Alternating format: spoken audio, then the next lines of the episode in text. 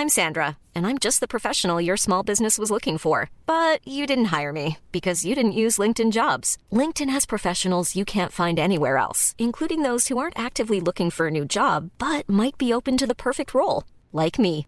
In a given month, over 70% of LinkedIn users don't visit other leading job sites. So if you're not looking on LinkedIn, you'll miss out on great candidates like Sandra. Start hiring professionals like a professional. Post your free job on linkedin.com/people slash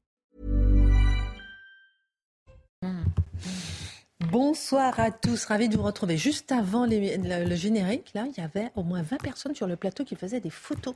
J'ai même cru qu'ils allaient présenter face à l'info. Mais ils sont là, c'est un Des putsch. jeunes. Non, mais c'est un, eh ben, un putsch. Moi, je les ai rencontrés dans le coulisses. Ils m'ont dit on fait la place de Kili, on fait la place de Kili. Mais ils peuvent venir. Mais méfiez-vous. Ils peuvent venir en direct. Bon, on les invite, on fait un appel. Nous vous défendrons. Je partage, je On partage. voit l'homme de droite tout de suite. Allez, la Minute Info, Adrien Spiteri avant le tour complet, enfin, de l'actualité. Cinquième journée de mobilisation contre la réforme des retraites. Aujourd'hui, 1,3 million de personnes ont manifesté en France selon la CGT. À Paris, 300 000 personnes se sont rassemblées selon le syndicat, 37 000 selon la préfecture. Une mobilisation moins importante dans la capitale que samedi dernier, où 93 000 personnes s'étaient mobilisées.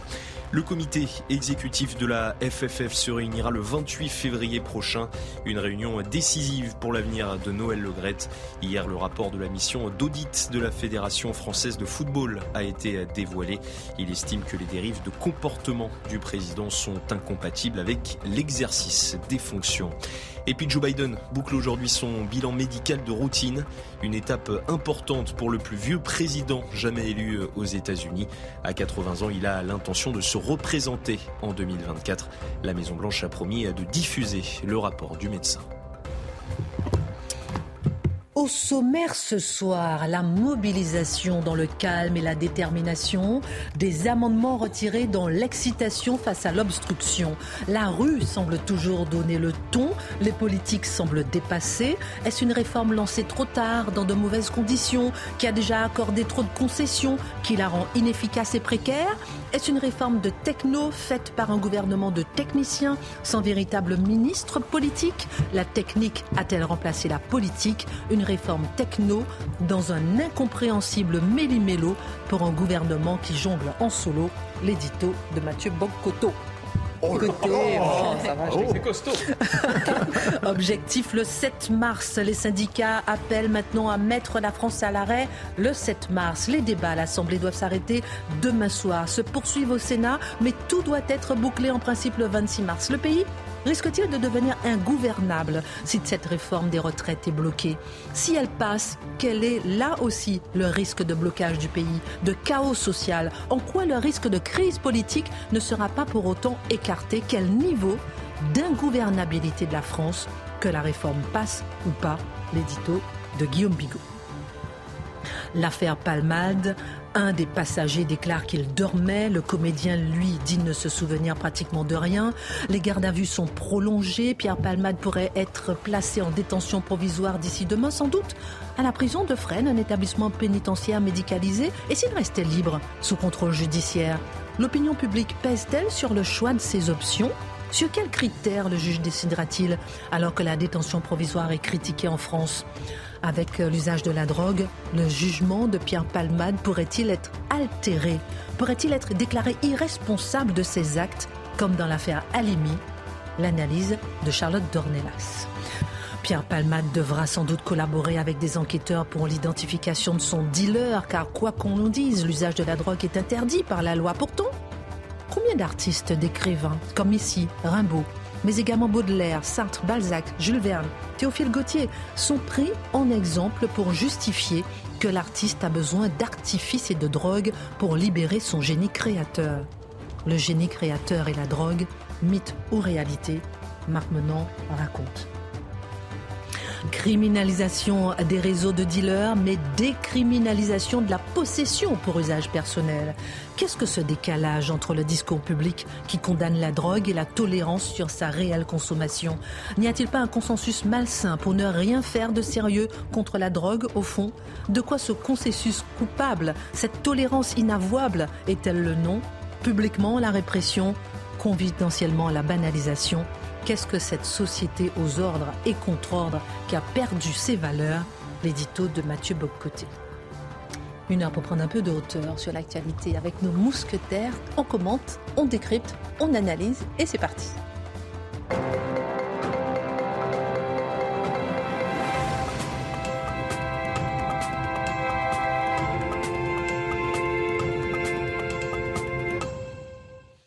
Ils sont toujours en train de rigoler. Ce sont les photos qui vous ont fait rire. Là. Mais à rien nous faire. Ah, rien vous fait rire. Et ce que j'aime bien, c'est qu'on ne se prend pas au sérieux et pourtant on fait tout euh, sérieusement. Dans un instant, on parlera de ce qui se passe. On fera un tour de table sur ce qui se passe pendant l'affaire Padmad. Pendant l'affaire Padmad, qu'est-ce qui se passe au but de Chaumont? Une femme euh, découverte, découpée en morceaux. Personne n'en parle. Pourquoi cette affaire éclipse-t-elle les autres? On en parlera dans un instant, on fera un, tour de table. D'abord, l'actualité euh, fraîche de ce soir, 1,3 million euh, manifestants en France selon la CGT. On attend les chiffres du ministère de l'Intérieur, des chiffres en nette baisse en tout cas, mais la détermination est bien là. Une réforme peut-être lancée trop tard, dans de mauvaises conditions, avec des concessions qui l'affaiblissent, qui la rendent déjà presque inefficace et surtout précaire, mais surtout une réforme incomprise. Comment expliquer, euh, Mathieu, l'échec patent du gouvernement à convaincre la population? Cette question apparemment hante le président de la République. Une explication circule de plus en plus. Cette réforme serait une réforme de techno. Ce qui est assez exact, et on aura l'occasion de voir pourquoi, mais on doit toujours garder à l'esprit que pour la Macronie, pour le pouvoir en ce moment, l'opposition à la réforme naît inévitablement d'une incompréhension de la réforme.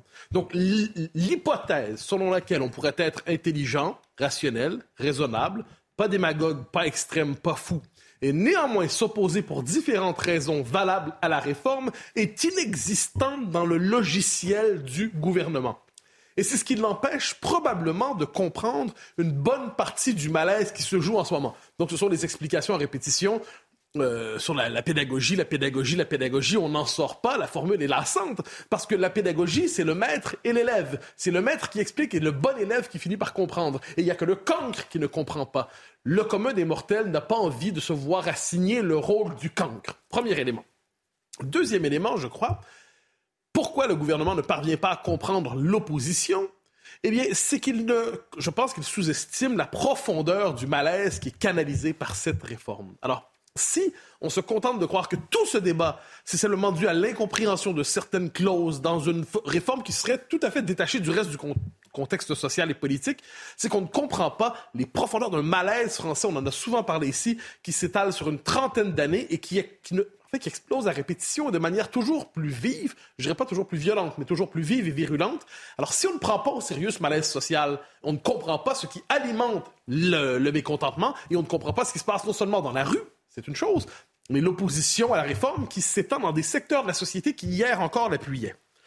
Et ça nous donne, c'est ce que disait Dominique Régnier dans un, euh, je crois que c'était dans Le Monde, si je ne me trompe pas, ou dans l'IB, il dit très justement, on n'est plus dans un débat seulement sur la réforme des retraites pour le gouvernement, pour le gouvernement, on est dans un débat sur la possibilité de gouverner. C'est-à-dire, si on a investi tant d'énergie dans une telle réforme et qu'il est impossible de la faire passer finalement. Et plus on la met de l'avant et plus les gens la, refusent, ben c'est ce qu'on pourrait appeler, on l'a dit, la chiracisation attendue du mandat d'Emmanuel Macron. Alors là, c'est l'explication du jour, à tout le moins des derniers jours, réforme de techno. Et c'est très exact une réforme de techno. Pourquoi? Parce qu'il y a une absence de lisibilité politique. On ne comprend pas le plan d'ensemble de cette réforme. Je, ne dis pas qu'il n'y a pas une logique dans la réforme. Du point de vue du commun des mortels, qui n'est pas un spécialiste en droit de la retraite, il regarde ça et il dit, je ne comprends pas ce dont il est question. D'abord, pourrait-on dire, parce que les porteurs de la réforme sont eux-mêmes, ont le profil techno. Euh, ce n'est pas faire injure à Mme Borne que dire qu'elle a un profil techno en politique. Je pense que c'est même ce pourquoi on la célébrait au début, en disant pour être capable de mener ce pays tiraillé, il nous faut une technocrate plutôt froide qui va être capable justement de gouverner sans passion. Le problème, c'est quand on gouverne sans passion, on gouverne sans les hommes. Olivier Dussopt, qui n'est pas un homme sans qualité, mais qui n'est pas un ministre très politique. C'est un ministre technicien, un ministre technique et qui est débordé, lui aussi, par la vague de passion soulevée par la retraite. Quant à Olivier Véran, qui est le ministre, euh, le porte-parole du gouvernement à bien des, égards, on pourrait dire que le porte-parole est victime de problème. Aujourd'hui, plusieurs ne le croient plus. Euh, quand on regarde ça, c'est un problème, c'est que sa crédibilité, lorsqu'il parle, plusieurs se disent, vous connaissez, c'est une vieille formule, hein, lorsque Olivier Véran euh, vous regarde, il dit la vérité, lorsqu'il remue les narines, il dit la vérité, lorsqu'il bouge les oreilles, il dit la vérité, c'est lorsqu'il remue les lèvres qu'il ment. Alors, je ne dis pas que c'est vrai, on s'entend, mais je dis que c'est le sentiment porté par plusieurs. Et là, effectivement, plus on cherche à comprendre le projet, moins c'est clair. Est-ce qu'il y a la fameuse question, les 1200 euros? Est-ce qu'il y a, oui ou non, une forme de minimum vieillesse de 1200 euros? Oui ou non? Ça devrait, théoriquement, cette réponse devrait trouver réponse, euh, cette question devrait trouver une réponse plutôt facile. Oui ou non? Réponse, je sais pas. Euh, ensuite, c'est 64 ans? Oui ou non? Je sais pas. Donc là, on est devant une série de points d'interrogation, là où devrait y avoir une forme de réponse plutôt simple. Qu'on ajoute autre chose. Donc la vision d'ensemble n'est pas là. Et là, on se dit, là, je reprends la question du gouvernement, qui n'est pas mauvaise, c'est est-il possible, si on n'est pas capable d'imposer cette réforme, peu importe ce qu'on en pense, est-ce que ça veut dire que la France est devenue, comme d'autres pays occidentaux, ingouvernable? Est-ce qu'il est possible de faire des réformes d'envergure, quelles qu'elles soient? Et là, il faut voir effectivement le mastodonte technocratique que l'on nomme avec quelques poésies le modèle social français. Ce mastodonte technocratique, mais qui existe dans tous les autres pays occidentaux, c'est une question de quantité ensuite, mais ce modèle s'est développé un peu partout. Qu'est-ce qui se passe? on dit souvent qu'il faut moins de lois. Il y a tellement de lois. On dit, il y a cette formule, vous connaissez, nul n'est censé ignorer la loi. oui, d'accord, mais quand on voit ce qui est devenu la loi aujourd'hui, vous m'expliquerez qui peut la connaître si ce n'est pas une espèce d'avocat omniscient. Donc, moins de lois, on n'y parvient pas. La simplification administrative, on se dit ça au moins ça va être possible. Eh bien non, c'est pas possible, c'est de plus en plus compliqué administrativement. La maîtrise des dépenses publiques, c'est devenu qui y croit véritablement et la décision politique est empêchée par tous les contre-pouvoirs qu'on a pu inventer depuis 30 ans, apparemment pour renforcer le pouvoir du citoyen, mais dans les faits qui dépolitisent et qui vident de sa substance le collectif.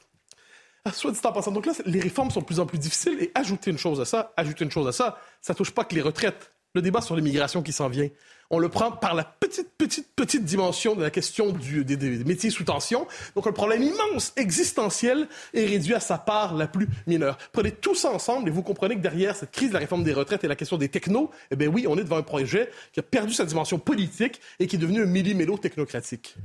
Revenons sur la classe politique. Est-ce qu'une autre classe politique plus douée par exemple, pourrait mieux faire? Ah, ben, On pourrait se poser qu'est-ce qu'un, qu'un techno? Je pense que c'est la question de base. Qu'est-ce qu'un techno? C'est quelqu'un qui réduit l'activité politique à une forme de technique apparemment rationnelle où il n'y aurait qu'une seule politique possible, la sienne.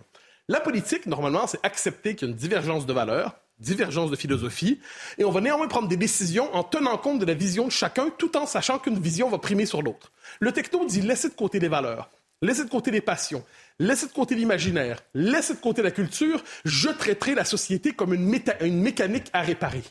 Mais c'est la meilleure manière de ne jamais gouverner. Et là, c'est à ce moment-là qu'on peut s'intéresser, vous l'avez posé la question, à la, qualité de la classe politique. Alors, je me tourne ici vers une figure qui n'est pas, qu'on soupçonne rarement d'extrémisme, Franz-Olivier Gisbert, qui écrit en ce moment son Histoire intime de la Ve République, un ouvrage passionnant, tome 1, tome 2. Et qu'est-ce qu'on voit quand on lit ça? Mais c'est la perte de qualité, ou à tout le moins la perte de substance de la classe politique sur une, deux ou trois générations. Je nomme quelques figures et je cherche l'équivalent aujourd'hui. Pour une génération, on peut penser à Pierre Mesmer, Alexandre Sanguinetti, Jacques Chabandelma, une grande figure du gaullisme. Ensuite, plus récemment, des figures qu'on a connues. Philippe Séguin, Charles Pasqua, Jean-Pierre Chevènement, on pourrait dire qu'on soit d'accord ou non avec eux, il y avait chez eux une forme de vie, une, espèce de, côté grouillant de l'existence. On était devant des figures lourdes, des figures tragiques, des figures capables de décider, des personnages. Euh, aujourd'hui, disons que c'est un peu moins ça. C'est-à-dire, on est moins justement. en fait, si on lit bien Gisbert, il a tout à fait raison. On est devant des hommes politiques infiniment moins vivants et truculents, et infiniment moins cultivés. Et ça, c'est un problème d'être moins cultivé, parce que la culture permet de mieux gouverner. Oh, et ce qu'on a, c'est une forme d'aseptisation de la vie politique. Le seul qui appartient au monde d'hier, et le problème, c'est qu'il n'est heureux que dans l'opposition histrionique, c'est Jean-Luc Mélenchon. Alors, quoi qu'il en soit, la classe politique d'aujourd'hui, plutôt inculte, inculte, j'entends par là, elle maîtrise ses dossiers, elle connaît ses chiffres, elle connaît ses communiqués de presse, mais la culture qui permet de comprendre l'âme d'un peuple, qui permet de savoir comment gouverner un peuple, qui permet de savoir comment le rejoindre, comment l'interpeller, elle n'est pas là. L'histoire qui permet de savoir comment ce peuple dans l'histoire a réagi si on lui opposait tel type de réforme, tel type de décision. La connaissance historique est tombée. Alors si vous avez cette espèce de perte de la culture, et en plus vous avez une définition très réduite de l'être humain, une petite créature économique limitée qui n'a pas de besoin profond, un besoin de sécurité, un besoin de symbole, un besoin d'identité, un besoin de culture. Mais si vous ne savez pas à qui vous adressez, vous voyez pas un peuple, vous voyez une société. Vous ne voyez pas une société, vous voyez une collection d'individus. Essayez de réformer ensuite, ça ne fonctionne pas. Dernière question. Pourtant, cette réforme ne pourrait, euh, pourrait bien finir par passer, tout simplement, malgré la contestation, malgré l'opposition de la rue, malgré la faiblesse de ceux qui la portent. Oui, mais c'est une ce que je disais plus tôt, c'est l'effet machine. C'est une Mhm. forme d'effet machine. La société fonctionne toute seule, mais sans décision politique. Mhm. Mais là, ça nous ramène au problème de la technocratie. L'immense problème de la technocratie, c'est quel, pourquoi on reconnaît un pouvoir sponta- spontané aux technocrates? Parce qu'on dit, bon, il manque de charisme, c'est vrai. Il manque d'envergure, c'est vrai. Ils comprennent pas l'histoire, c'est vrai. Mais ils sont compétents. Ils sont compétents. Et devant leur compétence indéniable, nous nous effacerons. Qui aujourd'hui, regardant la classe politique telle qu'elle se présente à nous, est émerveillé, illuminé par la qualité de la, la compétence technocratique de ceux qui sont devant nous? On a la, technocratie sans la compétence. Qu'est-ce que ça veut dire? C'est on a la- l'arrogance dans sa nudité comptable. Alors, quand on a ça devant soi, on peut se dire qu'on pousse à la crise. On pousse à la crise pourquoi? Parce qu'elle a toujours refusé les débats politiques, a toujours refusé la substance. Elle finit par nous revenir, mais dans une forme beaucoup plus radicale. Reste à voir comment Emmanuel Macron va chercher à reprendre tout ça. Est-ce que lui, Emmanuel Macron, quittera le domaine de la technocratie pour faire de la politique? On verra. Pagaille à l'Assemblée nationale. Certains veulent le retrait de milliers d'amendements, d'autres souhaitent euh, les maintenir. La contestation populaire, elle est bien lancée et bien ancrée. Le pays, euh, Guillaume Bigot, risque-t-il de devenir ingouvernable, comme le disait euh, justement euh, Mathieu Bocoté il y a quelques instants, si cette réforme des retraites est bloquée au Parlement? Bah, on sait que le parti qui peut faire la bascule, c'est LR en réalité. Et LR, effectivement, vous avez vu, a voté contre l'article 2 avec LFI, avec le RN. Donc ça ressemble à une sorte de répétition générale d'une motion de censure. Dire oui, le gouvernement pourrait finalement tomber. Moi, je pense que non. Je pense que les apparences sont vraiment trompeuses. Pourquoi? Parce qu'il recule mieux, c'est une petite manœuvre politicienne, il recule mieux sur l'article 2, index des seniors, faire plaisir aux entreprises, pour mieux sauter sur l'article 7, qui est le cœur de la réforme, c'est-à-dire de passer de 62 à 64 ans. En fait, ils sont tout à fait pour cette réforme. Et là, qu'est-ce qu'ils font? Ils se rappellent au bon souvenir du, gouvernement, de la majorité, ils disent on existe, on ne compte pas pour rien. D'ailleurs, ils ont déjà obtenu des concessions importantes. Ironie de l'histoire, eux qui voulaient vraiment une réforme paramétrique pour économiser des sous, toutes leurs concessions ont quasiment vidé de sa substance les effets bénéfiques sur le budget. Moi, je pense qu'ils vont voter cette réforme LR et donc cette réforme risque d'être adoptée fortement pour trois raisons. La première raison, c'est que sinon, ils vont, LR va s'écrouler sous sa propre incohérence. LR hurlait à la mort pour qu'il y ait une réforme à 65 ans minimum, hurlait à la mort pour qu'il y ait une réforme paramétrique et disait que le plus important, c'était le budget. Et maintenant, ils ne voudraient pas une réforme paramétrique à 64 ans. D'accord? Ensuite, c'est une question de survie pour eux, évidemment. Et je pense que dans leur tête, il y a l'idée de penser le coup d'après. C'est-à-dire, ils savent que le président Macron ne peut pas se représenter, et donc ils pensent soit qu'il y a quelqu'un dans leur rang qui sera Macron compatible ou Renaissance compatible, ou alors même qu'il y a aujourd'hui des traîtres, abominables traîtres, qui s'appellent Darmanin, Le Maire, etc., qui sont des LR qui ont tourné Kazakh pour aller chez Renaissance, mais peut-être seront-ils demain des avant-gardistes. Qui sait? Qui sait? En tout cas, il y a un rapprochement, évidemment, qui se dessine. Et surtout, ils ont très peur de la dissolution. Le président de la République l'a dit, je dissoudrai dans la minute. Et là, pour le coup, c'est Renaissance qui va leur faire ce coup de la dissolution. C'est eux qui risquent d'être à la fois à l'Assemblée nationale, mais LR sera bel et bien dissous. L'ironie de l'histoire, c'est que ce parti qui se réclame des mannes du gaullisme, de l'héritage général de Gaulle, se comporte exactement comme ce que le général de Gaulle appelait les politiciens, c'est-à-dire vraiment des gens qui n'avancent que pour leur boutique. Le général de Gaulle, d'ailleurs, pendant toute la quatrième République, a été empêché de revenir aux, affaires parce qu'il y avait des petits partis comme ça, des petits partis d'appoint, des petites forces d'appoint. C'était les apparentements. Ce qui veut dire qu'une minorité de gens arrivait à bloquer le pouvoir. Et effectivement, voilà, LR devient, ça devient les apparentements d'aujourd'hui. Pourquoi le président de la République ne peut pas ou ne veut pas euh, reculer face à cette crise? Je pense qu'il y, a plein de raisons. On peut essayer de les, de les regrouper par, euh, par paquet. Il y a au moins trois paquets de raisons. Il y a d'abord des raisons, je pense, qui sont des raisons personnelles et nationales. Je vais passer vite parce qu'on les a. Je pense que tout le monde les a plus ou moins en tête. Il veut tenir ses promesses de campagne, évidemment. Il se pose la question de savoir, et il a raison, s'il cède là-dessus, ce qui restera de son pouvoir de président de la République pendant le reste de son mandat. Et enfin, il y a la question de son bilan, de son leg, deux mandats pour rien. Enfin, ça devient compliqué. Bon, et projeter d'ailleurs la France euh, dans une réforme comme les retraites ou l'euthanasie. Enfin, bonjour le symbole sur la projection dans l'avenir. Donc il resterait pas grand-chose. Il y a des raisons, à mon avis, qui sont plutôt européennes et qui sont celles-là inavouables. Bien sûr, il y a la question des taux d'intérêt qui risquent de flamber, donc il doit donner des gages au marché. Ça, il ne peut pas le dire à l'opinion publique, mais il y pense très fort. Et probablement, le président Macron, ça n'a pas l'air de s'intéresser que très moyennement à la France. Pense-t-il à la France comme un tremplin pour un destin européen? Là, il pourra faire l'histoire, l'histoire des technos, d'ailleurs.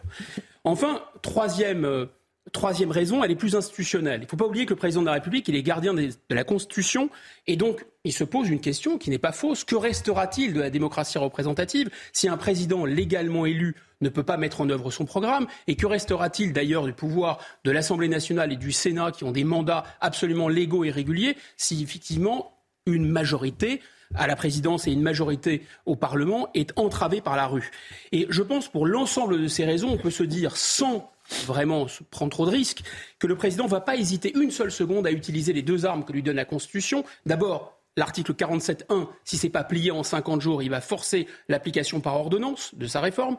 Et deuxième arme, eh bien, si jamais même ça bloquait en au-delà du raisonnable, il y aurait la dissolution, je l'ai déjà évoqué. Mais ces deux armes, elles ne sont pas sans danger. Je pense que le président le sait.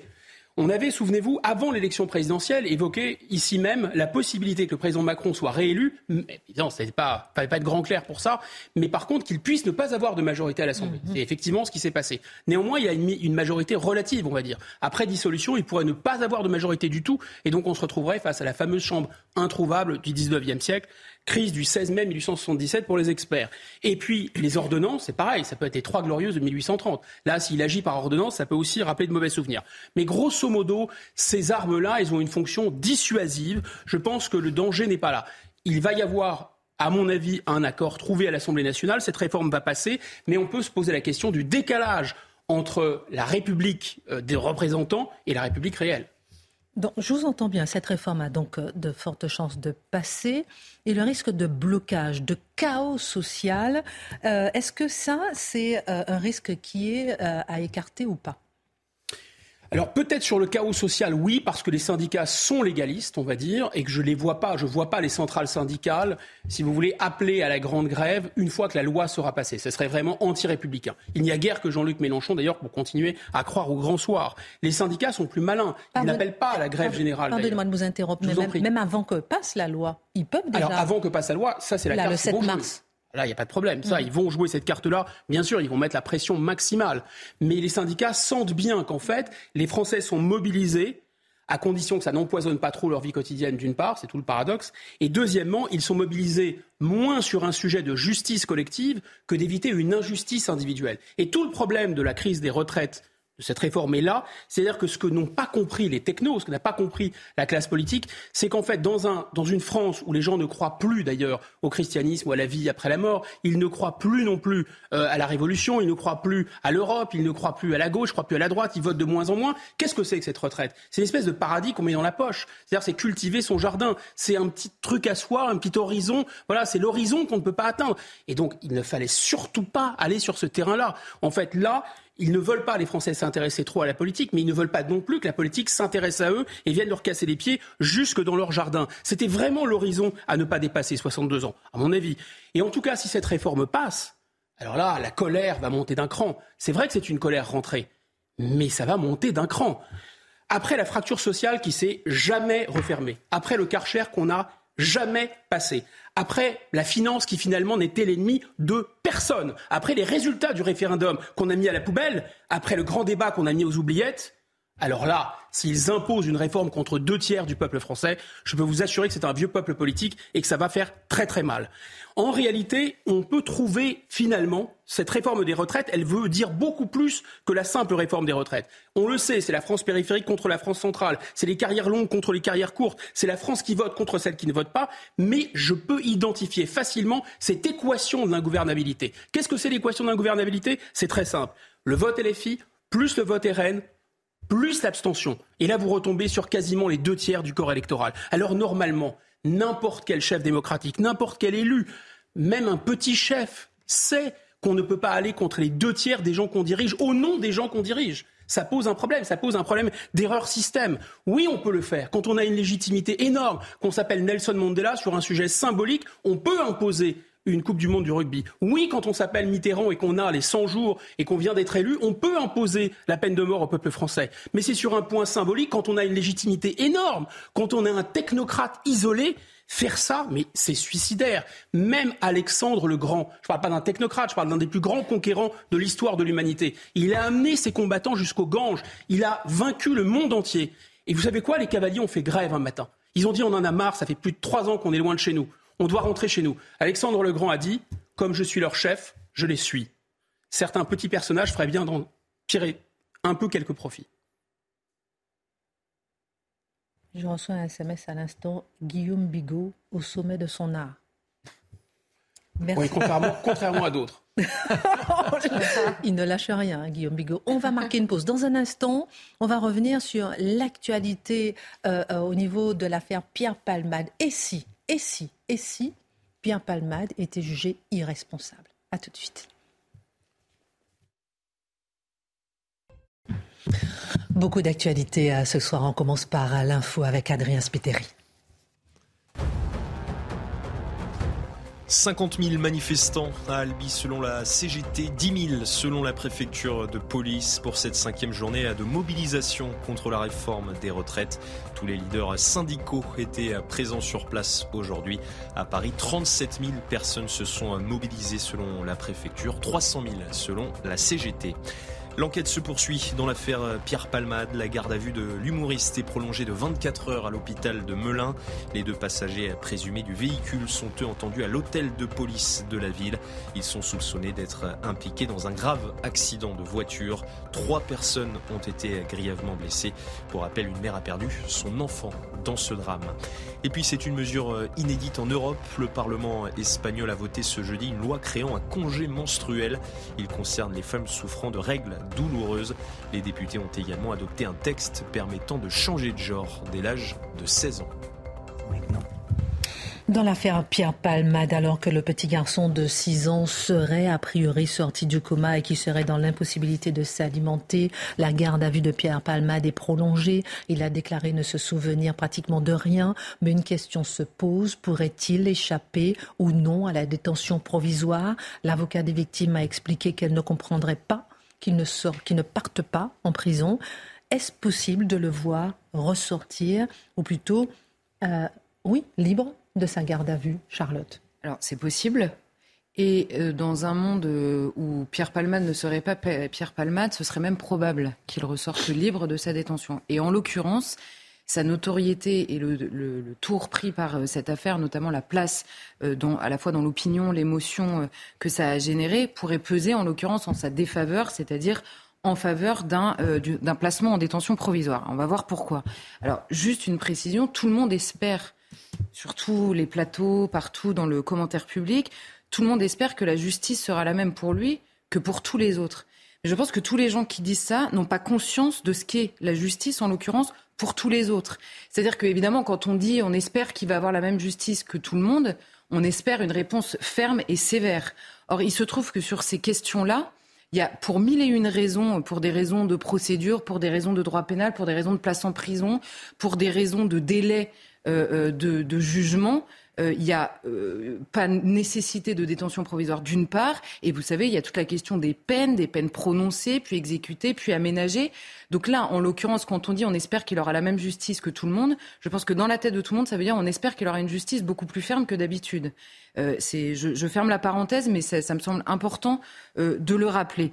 La, condition, la détention provisoire, pourquoi est-ce que je dis que c'est possible qu'il ressorte libre même si dans le cas de Pierre Palmat, c'est un peu plus compliqué, on va le voir. Quand est-ce que la, détention provisoire est décidée pardon? Elle est décidée dans des conditions extrêmement précises qui s'imposent aux juges, et notamment aux juges des libertés, puisque vous savez que maintenant, il y a le, juge d'instruction ou le procureur peut décider de la détention provisoire. Il doit, dans ce cas-là, saisir le juge de la détention et de la liberté, qui examine le dossier et qui place en détention provisoire ou pas, qui renouvelle la détention provisoire ou pas.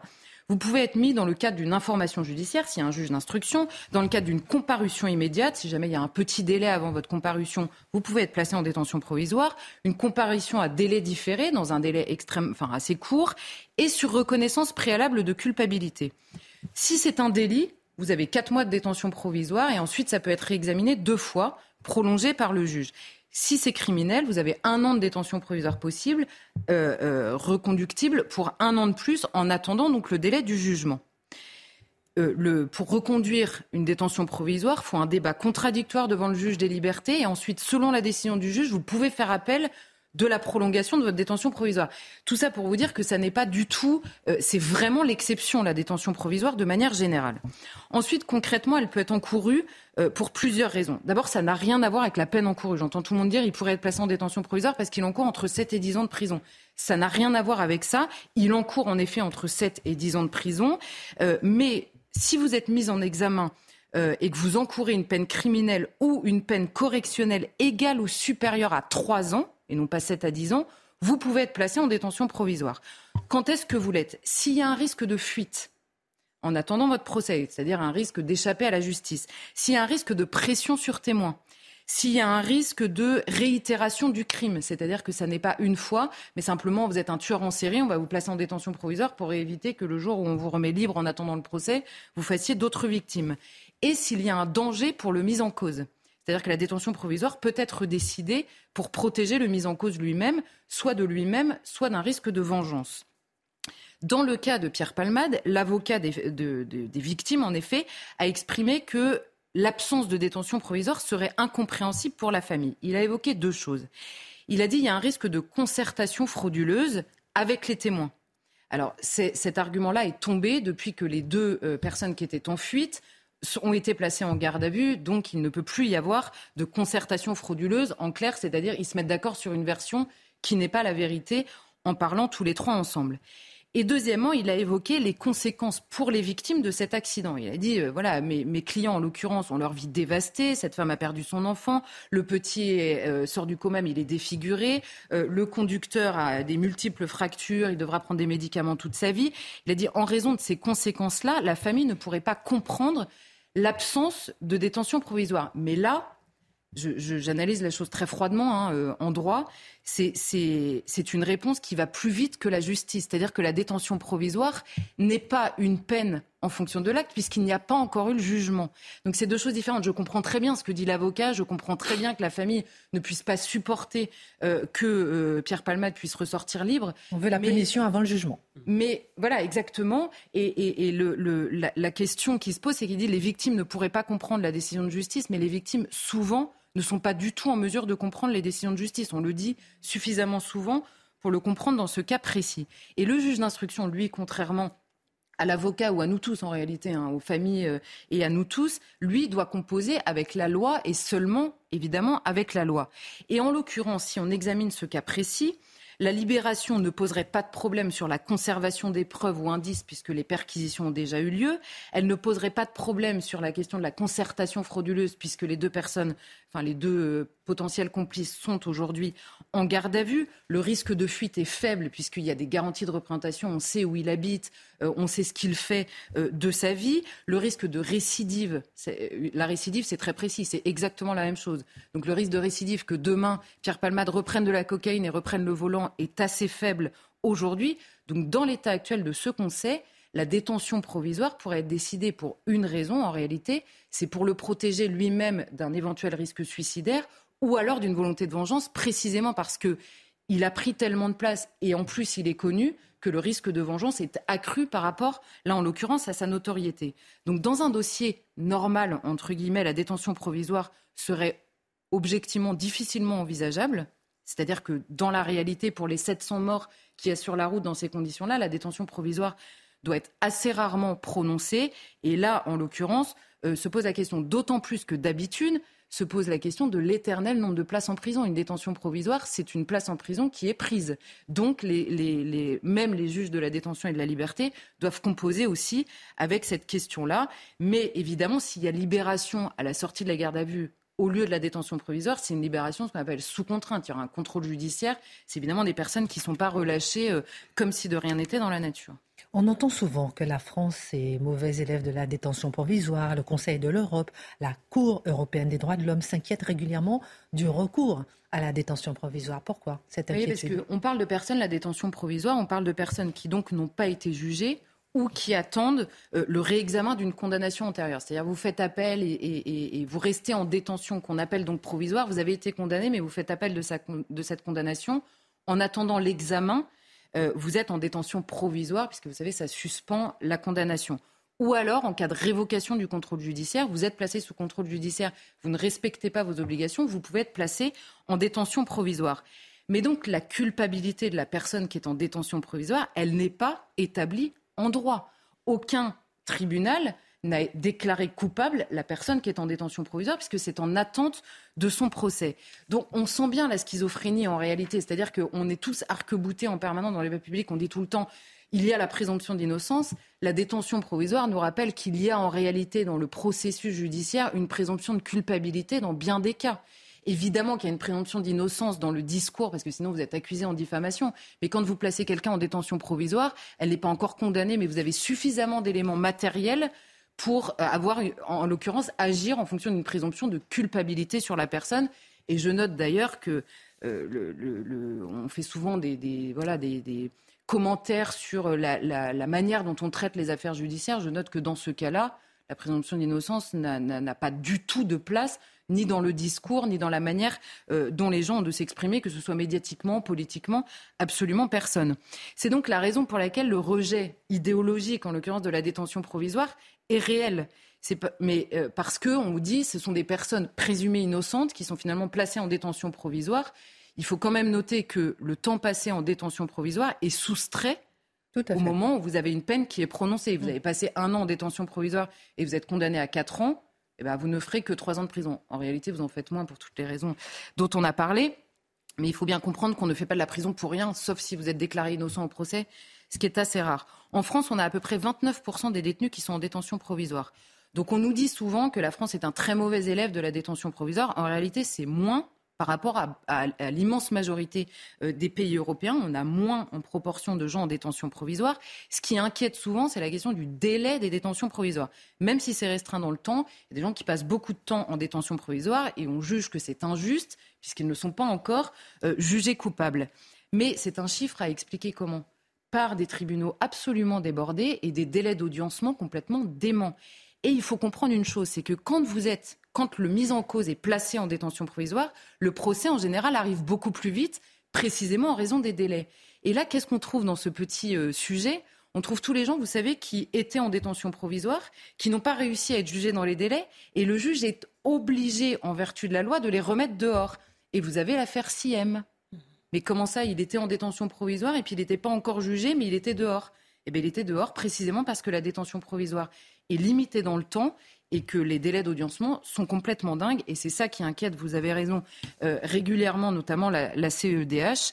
Mais il faut comprendre que les délais sont pires quand il n'y a pas de détention provisoire. Et là, je parle évidemment euh, euh, pour les victimes et donc pour la société tout entière. Excellente analyse. Une autre question, Charlotte, capitale, qui se pose avec l'usage de la drogue, c'est celle de l'altération possible du jugement au moment des faits. Est-il envisageable que Pierre Palmade soit reconnu irresponsable de ses actes et par là éviter de passer devant un tribunal. On se souvient effectivement de l'émotion qui avait été suscitée par l'absence de procès dans l'affaire Alimi.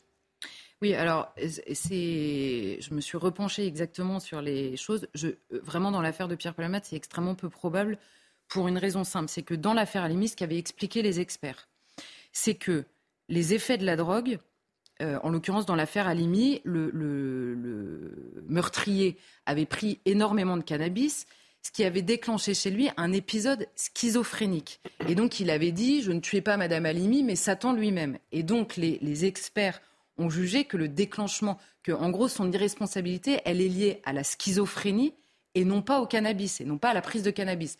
Évidemment, les avocats, notamment de, de Madame Alimi, avaient expliqué que l'épisode schizophrénique étant déclenché par le cannabis qu'il avait pris en responsabilité, c'était insupportable. Mais il se trouve que, en effet, le droit n'était pas du tout précis sur cette question-là et que l'irresponsabilité était liée à la schizophrénie et que la question de la drogue n'intervenait pas. Il n'y avait aucune précision sur ce terrain-là. En l'occurrence, il est différent, et c'est euh, ce qu'expliquaient pardon, les experts, de prendre de la drogue et d'avoir des conséquences qui sont prévisibles. C'est le cas de Pierre Palmade, vous prenez de la drogue et le volant, vous savez très bien euh, qu'il y a des conséquences, on va dire, sur la conduite, sur les réflexes, euh, au moment de prendre de la drogue ou de l'alcool d'ailleurs. Alors que, avaient expliqué les experts dans l'affaire Alimi, quand vous prenez du cannabis, vous n'imaginez pas devenir schizophrène, c'est pas automatique. Maintenant, euh, j'explique simplement ce qu'avaient dit les experts. Hein. Là, je, ne me prononce pas en l'occurrence sur cette chose.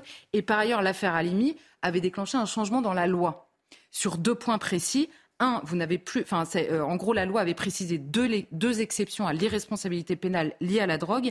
Un, il n'y a plus d'irresponsabilité si l'abolition temporaire du discernement résulte de la consommation pour, euh, euh, comment dire, aider au passage criminel. En gros, l'exemple, c'était les terroristes, vous savez, qui prennent du captagon pour se donner du courage, en l'occurrence, pour aller commettre leurs actes.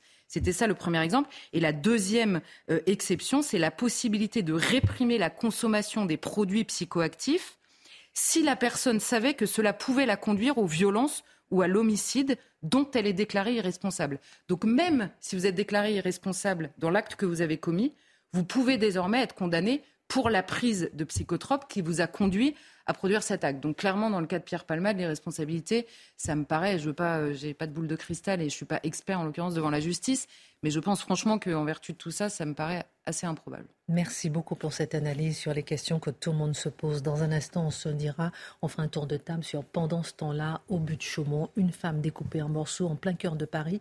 Personne n'en parle et on en parlera.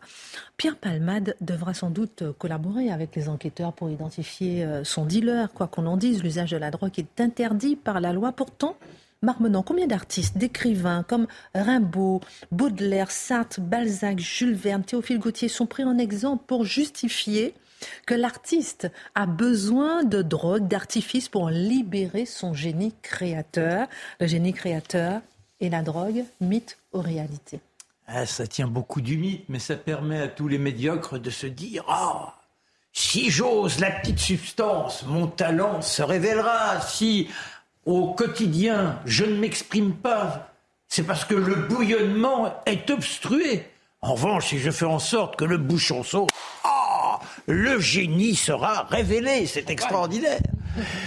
Alors, on est vraiment, effectivement, dans l'imposture intellectuelle. Tant et si bien qu'aujourd'hui, vous en avez certains qui disent en 15 jours, j'ai écrit un livre. Quel exploit, c'est dire, euh, moi ce qui m'intéresse, euh, Flaubert, euh, il était là, il gommait, il reprenait, ça durait des années. Saint-Exupéry disait Je n'écris pas, je gomme. Aujourd'hui, vous avez des gens qui disent Oh, formidable, en 15 jours, j'ai écrit un livre. On ne dit pas comment, mais on suggère bien qu'on ne dormait pas et que par conséquent, on avait utilisé quelques succès d'années.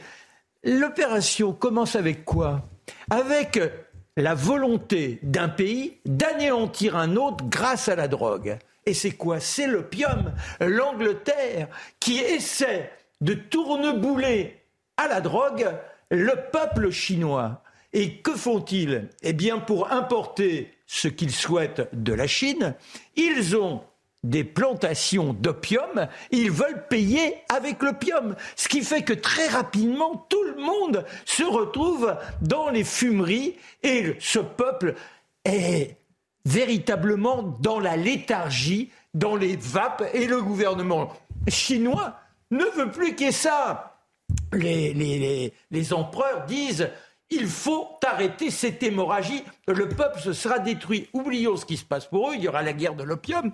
Mais vous avez quelques marins qui reviennent en France, en particulier à Toulon. Et ils ont découvert cela et, ils ont senti qu'il y avait sans doute quelque chose à distribuer et peut-être gagner un peu d'argent. Mais surtout, il y a une sorte de folie.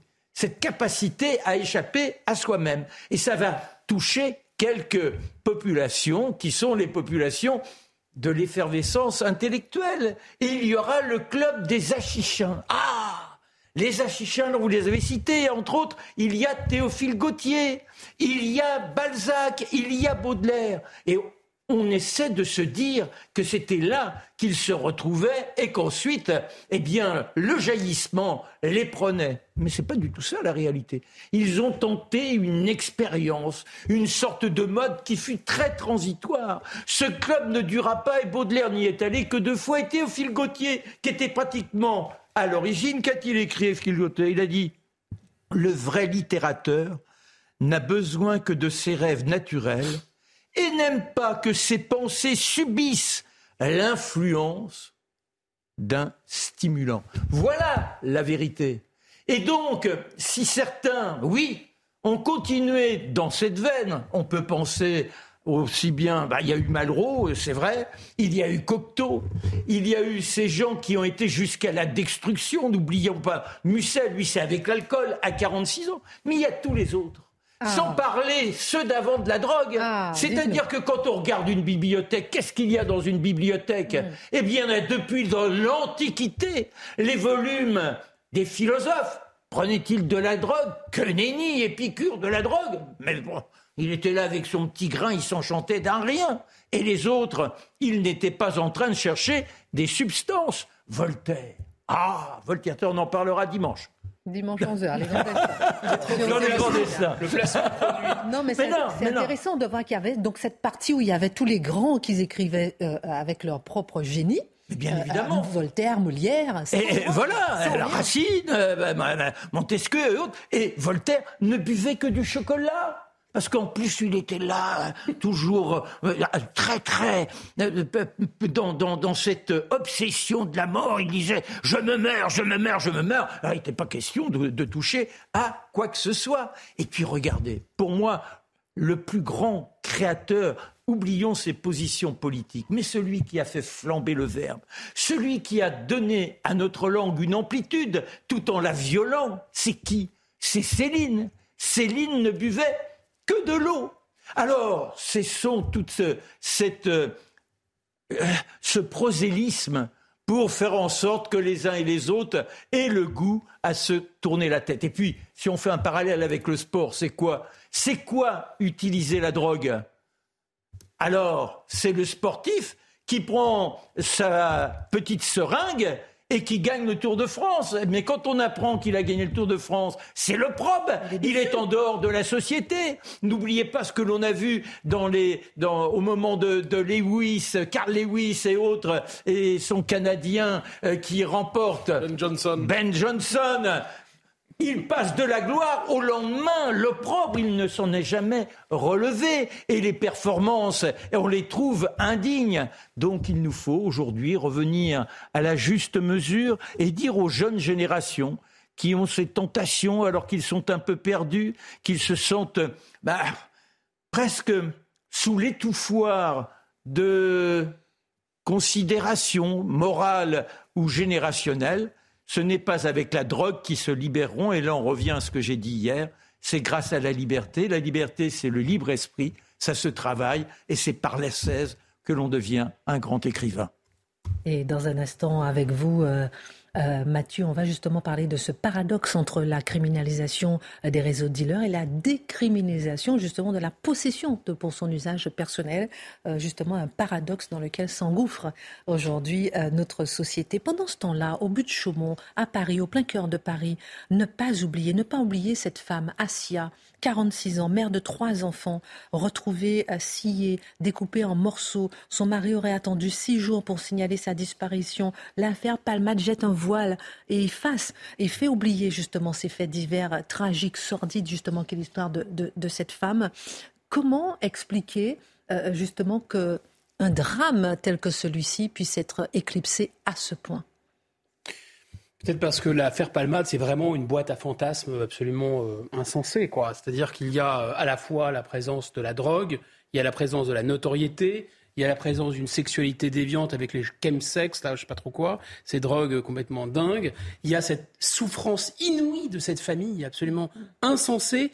Et puis cet effet de, de révélation. On a l'impression de révéler la vérité d'un personnage qui était extrêmement connu des gens, mais finalement on ne savait pas à quel point il était complètement euh, déjanté. Et il y a, donc une, voilà, on, se, on, se, projette, tout le monde se projette dans cette histoire.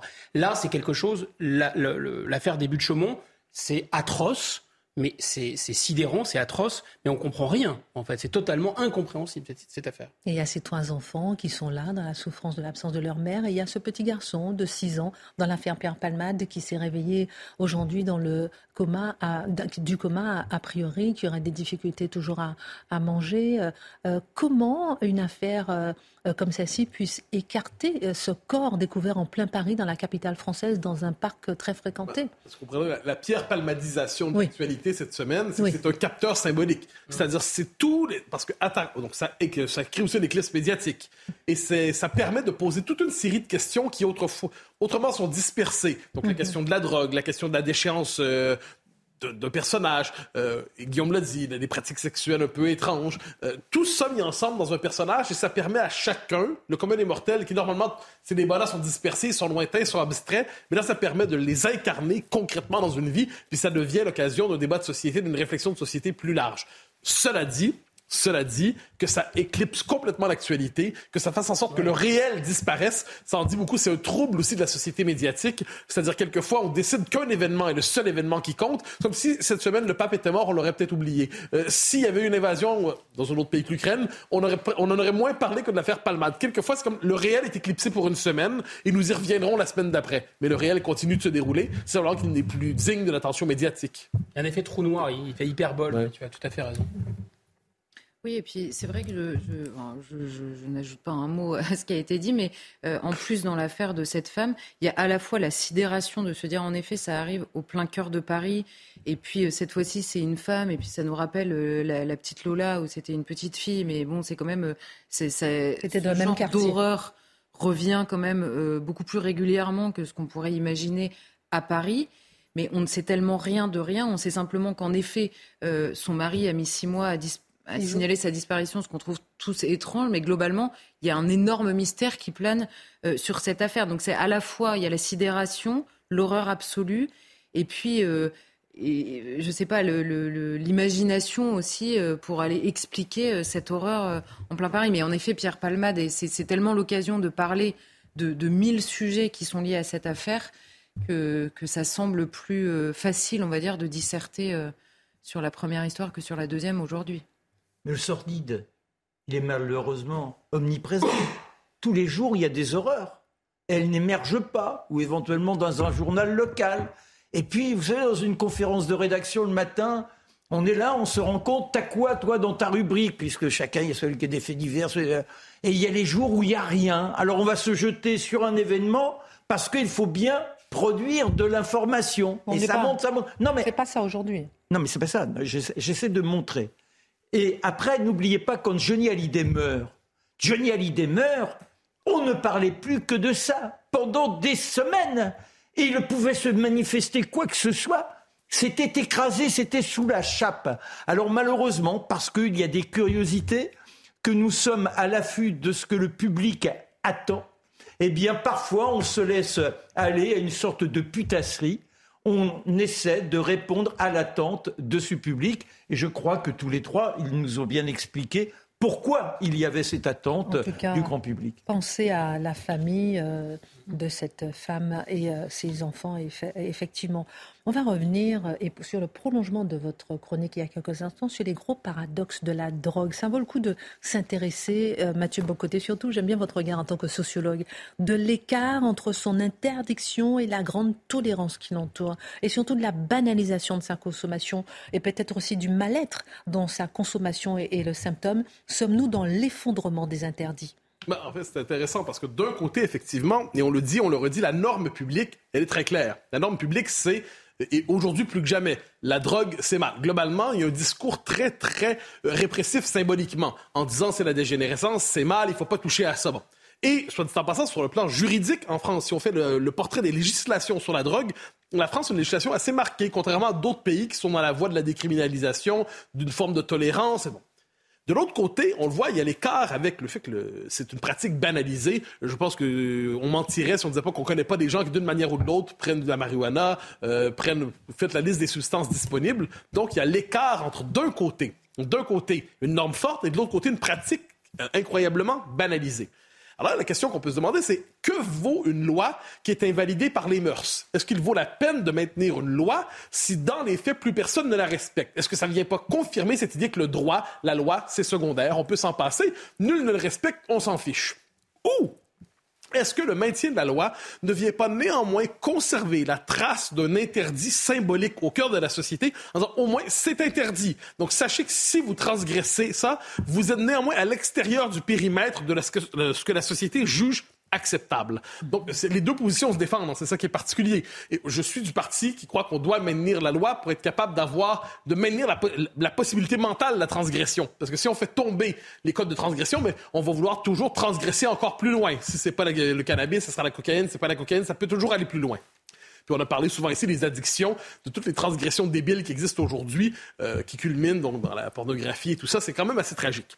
Ensuite, il faut voir que dans plusieurs pays, justement la France, je dirais pas figure d'exception, mais dans le monde occidental aujourd'hui, il y a une tendance lourde à la décriminalisation. Au Canada, au Canada, c'est un exemple, c'est la grande réalisation de Justin Trudeau, c'est non seulement la décriminalisation, mais la légalisation. Hmm. Si vous vous présentez dans une province canadienne, la vente pas de... la cocaïne, mais bon. Non, non, non, non, bien sûr, non, non, bien sûr, le cannabis. Mais certains disent, mais pourquoi pas Ensuite, si c'est le premier pas, mais pourquoi pas les suivants? Donc, chez nous, imaginez, vous avez euh, au Québec, au Canada, vous avez des sociétés publiques, là, donc vous pouvez vous procurer votre, votre cannabis. C'est une, c'est organisé par l'État. Est-ce que par ailleurs, ça a entraîné une augmentation significative de la consommation? Pas nécessairement, ça vaut la peine de le dire. Ensuite, il y a un autre élément. En France, le parti de la légalisation est de plus en plus vocal, de plus en plus sonore. Le Conseil économique et social, tout récemment, plaidait justement pour un chemin vers un accompagnement vers le cannabis récréatif comme c'était finalement un progrès de société. Dernière question, cet appel n'a-t-il pas le mérite d'ouvrir un débat dans la mesure où les dispositions juridiques actuelles ne freinent pas la diffusion euh, des drogues et notamment de la cocaïne? Bah, moi, je, pense que sur cette question-là, il faut aborder ce qu'on appelle le mal-être qui est derrière ça. Pourquoi on se porte autant vers de tels stimulants des dépendances, des substances? C'est qu'il y a un mal-être. Je vais citer l'écrivain québécois Carl Bergeron qui dit Le monde moderne ne se consomme pas à froid il ne se consomme pas à froid. Donc, on a besoin finalement de substances pour être capable d'affronter un monde désymbolisé, déculturé, dépolitisé. Et là, c'est à ce moment-là qu'on doit penser ce que j'appellerais le continuum des substances. Donc, depuis les années 90, il y a une hausse significative de la consommation des antidépresseurs, par exemple. Une hausse significative aussi de la marijuana. Une hausse significative de la cocaïne. Alors, est-ce que certaines substances sont légales, d'autres ne le sont pas? Mais dans les faits, il y a un continuum des substances qui se dévoilent à travers cela. J'ai tendance à croire, quant à moi, que plus une société se désymbolise, plus elle se déconstruit symboliquement, plus elle se perd. Si, autrement dit, si vous n'avez pas de régulation culturelle et symbolique des émotions, vous aurez à l'horizon une régulation pharmaceutique des émotions. Telle est notre situation aujourd'hui. Merci beaucoup euh, à tous pour euh, vos analyses ce soir. Dimanche 11h, le grand destin de Voltaire sur CNews. Tout de suite, Mathieu Devez pour l'actualité avant Pascal Pro pour l'heure des Pro 2. Ils étaient 1 300 000 manifestants en France selon la CGT. C'est le chiffre le plus faible depuis le début de la mobilisation le 19 janvier. À l'issue de cette cinquième journée de manifestation contre la réforme des retraites, le syndicat annonce 300 000 personnes à Paris. La préfecture de police dénombre de son côté 37 000 manifestants dans la capitale. Et dans ce contexte, Jean-Luc Mélenchon veut passer à l'étape supérieure. Présent dans le cortège montpelliérain, le chef de file des Insoumis appelle à tout bloquer le 7 mars. Selon lui, les manifestations à répétition ont atteint leurs limites. Enfin, plus de 5 ans après le scandale du lait contaminé, le groupe Lactalis est mis en examen pour tromperie aggravée et blessures involontaires. Plus d'une cinquantaine de nourrissons avaient été atteints de salmonellose fin 2017 après avoir consommé un produit pour enfants.